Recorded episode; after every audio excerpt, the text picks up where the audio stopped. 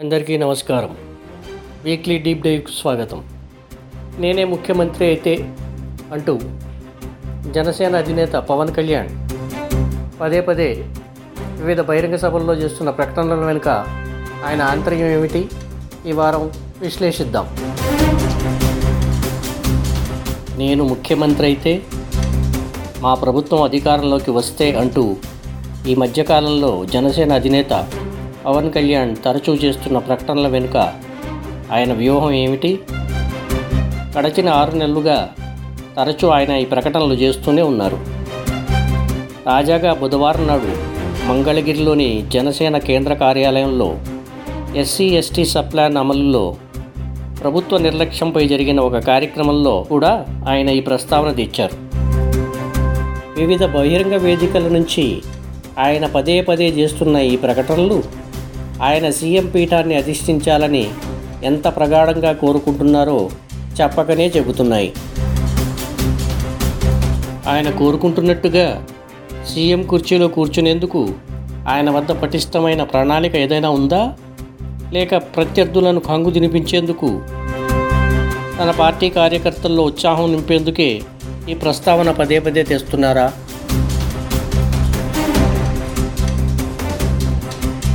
ఆయన ముఖ్యమంత్రి సీట్లో కూర్చోవాలంటే ఆంధ్రప్రదేశ్లోని నూట డెబ్బై ఐదు స్థానాల్లో మెజార్టీ స్థానాలను ఆయన పార్టీ కైవసం చేసుకోవాల్సి ఉంటుంది.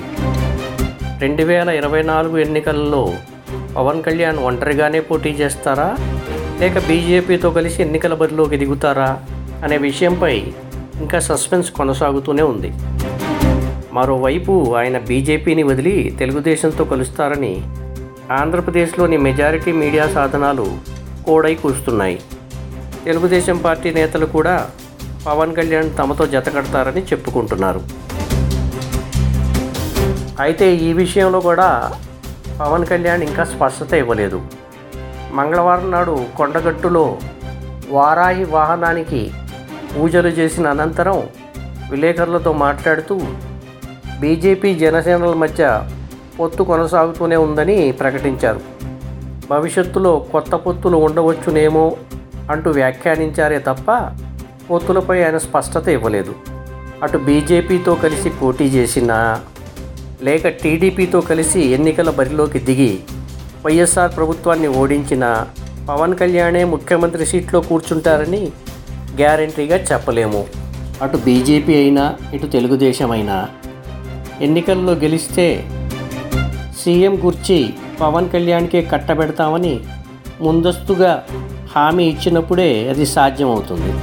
అయితే ఆయనను సీఎం సీట్లో కూర్చోబెడతామనే హామీ ఎవరిస్తారు?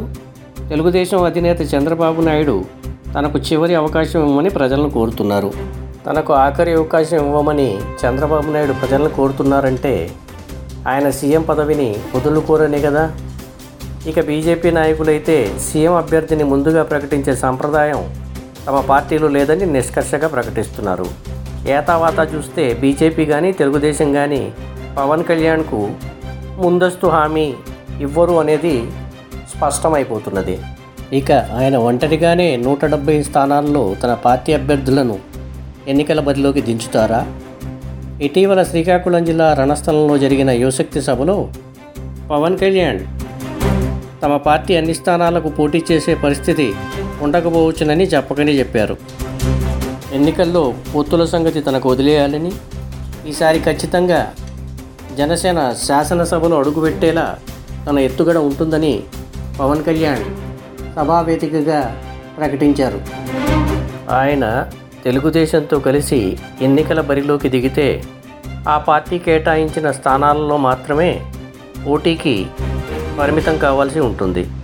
తెలుగుదేశం ఖచ్చితంగా ఆయనకు తనకంటే ఎక్కువ స్థానాలు కేటాయించదని నిర్ద్వందంగా చెప్పవచ్చు. తెలుగుదేశంతో పోలిస్తే భారతీయ జనతా పార్టీకి ఆంధ్రప్రదేశ్లో కాసింత బలం తక్కువ కాబట్టి మెజార్టీ స్థానాలను జనసేనకు కేటాయించిన సీఎం పదవి విషయంలో రాజీ పడకపోవచ్చు.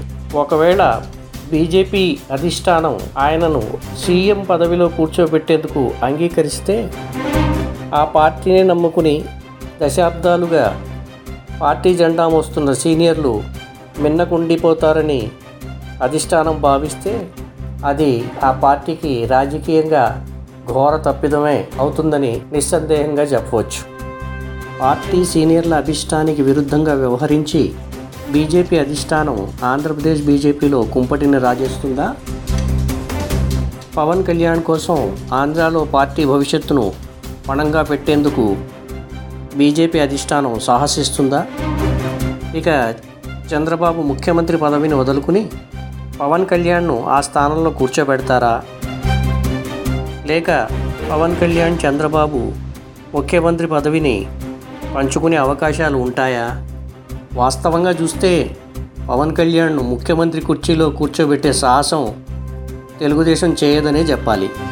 అటు తెలుగుదేశంతో కలిసిన ఇటు బీజేపీతో జతకట్టిన తాను సీఎం అయ్యేందుకు ఉన్న అవకాశాలు అంతంత మాత్రమే అన్న వాస్తవం తెలిసి కూడా తాను సీఎం అయితే అనే ప్రస్తావన పవన్ కళ్యాణ్ పదే పదే ఎందుకు తెస్తున్నారు?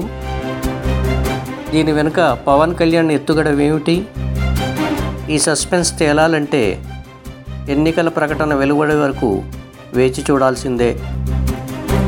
వచ్చే వారం మరో టాపిక్తో కలుద్దాం. అంతవరకు మీ షాజహాన్ సర్కార్ సైనింగ్ ఆఫ్.